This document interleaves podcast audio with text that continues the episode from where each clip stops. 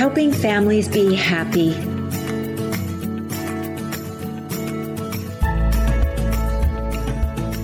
Welcome to the Helping Families Be Happy podcast, where we explore the often messy world of family love and relationships.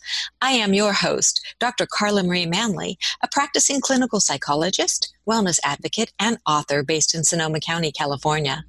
I've teamed up with Familius Publishing to bring you nourishing real life information about love family, relationships, and life. And now I am thrilled to introduce today's guest, Tracy Gold, who will be talking with us about her book, Everyone's Sleeping But the Baby. Welcome to the show, Tracy. Thank you. Thanks so much for having me. So tell me a little bit about your book, Everyone's Sleeping But the Baby. Where did you get the idea? Wow, gee, I happen to have, as we speak, an almost three year old. So I wrote the book when she was about one. She just, I mean, I still struggle to get this child to sleep. and, um, you know, even when she was one, it was a lot better than when she was a newborn. But it was reading books, giving her a bottle, giving her one last cuddle. Um, and now what she does is I have to lie down on the floor and put my hand through her crib and let her hold my hand while I tell her a story. So I really just wrote the book when I was completely exhausted and I could not figure out why this child who had the luxury of taking as many naps as she wants would not take that opportunity. so she was not an easy baby, I take it. You know, um, she didn't have colic or anything like that. She just she didn't like to sleep except for when she was supposed to be eating and then we couldn't wake her up. I wonder what she shall grow up to be with that kind oh of temperament. she has very strong opinions. it sounds it. So, did you illustrate the book as well as write it? Tell me a little bit about your process. I did not illustrate it. Um, Familius is publishing the book, and they found a wonderful illustrator named Adele Dafflon. And um, her illustrations are just so cute. Um, it's a very short book. It's under 100 words, so it's great for that one last book right before bedtime because it's very short. And um, Adele's images just add so much humor. Um, we were talking about dogs briefly before this, and we actually the the revision process was interesting because first I did some revisions on the text, and then worked with Familius and Adele to do some revisions on the illustrations. And one of the revisions that we did was um, we decided we couldn't have the parents sleeping in the room while the dog and the baby were unsupervised. so we we made sure that the baby has very um, is shown having safe sleep in the book.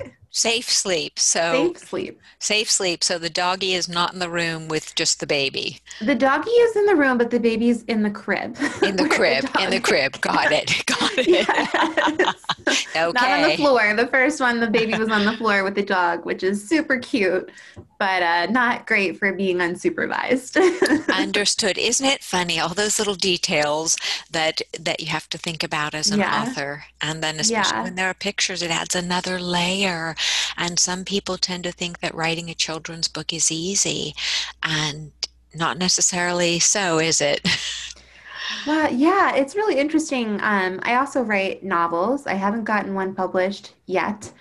And um, certainly compared to writing a novel, writing a picture book is a whole lot faster. but for um, you know, every picture book that's successful and that gets published, I've written dozens of picture books. Mm-hmm. So it's more of um, playing with ideas and coming up with ideas and then making sure every single word is perfect, making sure every single word will sound wonderful when you read mm. it aloud mm. because picture books are going to be read aloud. So it's a very different process. and I think for me, you know, when I have a really great idea, sometimes I I just get the whole book in an instant. And it is easy. but that's only because I've spent hours and hours and hours honing my craft and learning about writing picture books. And so when you read, you're holding your little one's hand while you're putting her to sleep, and I'm imagining this, and you're reading to her. Um, our process, we have a whole, and you can imagine, she, some of my friends say, Yeah, I just put my child in the crib and they go to sleep. And I do not I have never had that. that must be a mystical unicorn child. Yes. um, so normally before her nap or before her bedtime, we sit on the chair in her room, and that's when we do our reading from from books. Um, and she drinks a little milk, and then now that she's older, she goes and brushes her teeth. Oh. and then when she gets in her crib, that's a story that I make up for her on the spur of the moment. Mm. Um, and spoiler alert, every single story that I tell her ends with, and then they were very tired and they took a great nap. I like it. yeah. So she asked me, I, I say, What do you want to hear a story about? And sometimes she says things like dogs and sometimes she says things like made up words. And i just i just go with it and make you up ridiculous stories for her. So you're a storyteller at heart. Yeah. Yeah yeah okay that makes sense. And that is truly an art. That's truly an art to be a good storyteller. Well i'm not sure that um those aren't those aren't workshopped polished ideas right there those are stories about oh you know the dog and the horse wanted to go get pizza, you know, and then they were so tired that they took a nap. and they slept for eight hours straight. yes. Didn't make a peep because they were nice. so content. Yes. Lovely. So tell me a little bit about your background. Yeah, it's been a winding road. Um, I was born in Baltimore, which is where I live now. Um, I've lived here my whole life except for when I went to college at Duke University, which I know that's polarizing.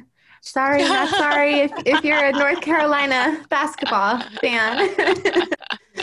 um, and in college, I was actually really interested in poetry, and I applied to Masters of Fine Arts programs in poetry and I got rejected from every single one that I applied to.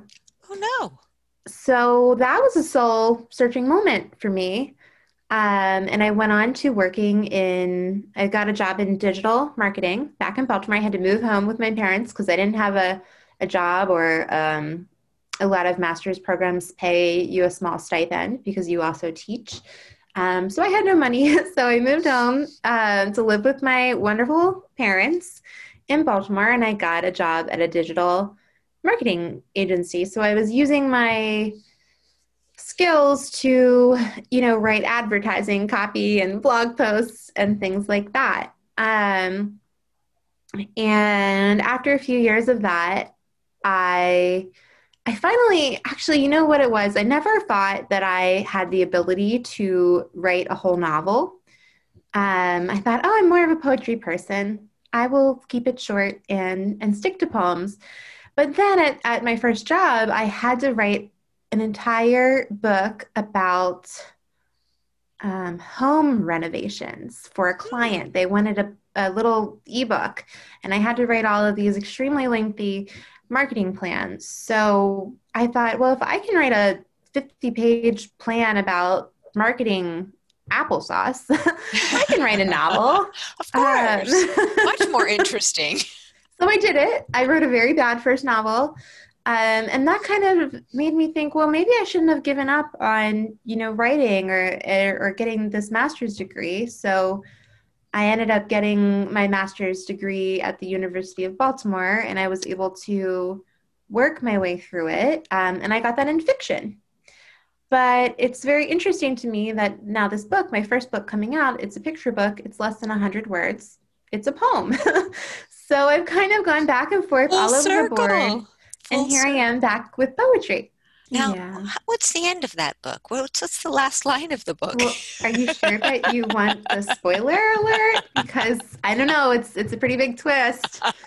Does have anything to do about somebody sleeping for a very long time? Yeah, Everyone's sleepy, even baby. Even baby. Even baby. Even baby. Yeah.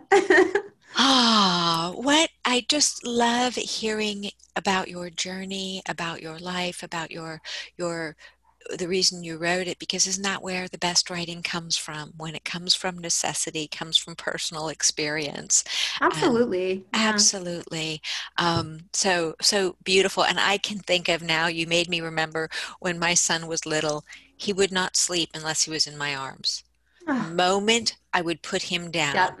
He would and i was you know working and you know as a stay-at-home mom but also had an office hmm. working and i could not it was you'd take him for a walk he'd be awake awake awake on the walk you think okay he's he'd finally go to sleep at the end would walk inside the house and take wow i so needed your book then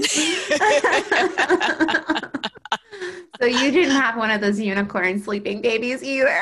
no i didn't i didn't and i know people who didn't. i thought what happened why am i being tested why and it was so i grew patience it was it really wanted me you know the experience was teaching me patience Right. patience and yes more patience interestingly enough as i imagine will happen with your daughter um, those personality traits tend to that child is still very stubborn still has a very focused mind on whatever is going to happen and Uh. still wants to be awake when everyone else is sleeping I mean, I I am a night owl myself, so um, I guess that is just how it goes. You get you get yourself, you get parts of yourself in your child.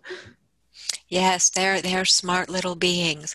So, if the, you had, say, three, four takeaways that you really would like listeners to know about you or your book or your process, three really important things that we haven't talked about, what would they what would they be? I think first that it's never too early to start reading to your child.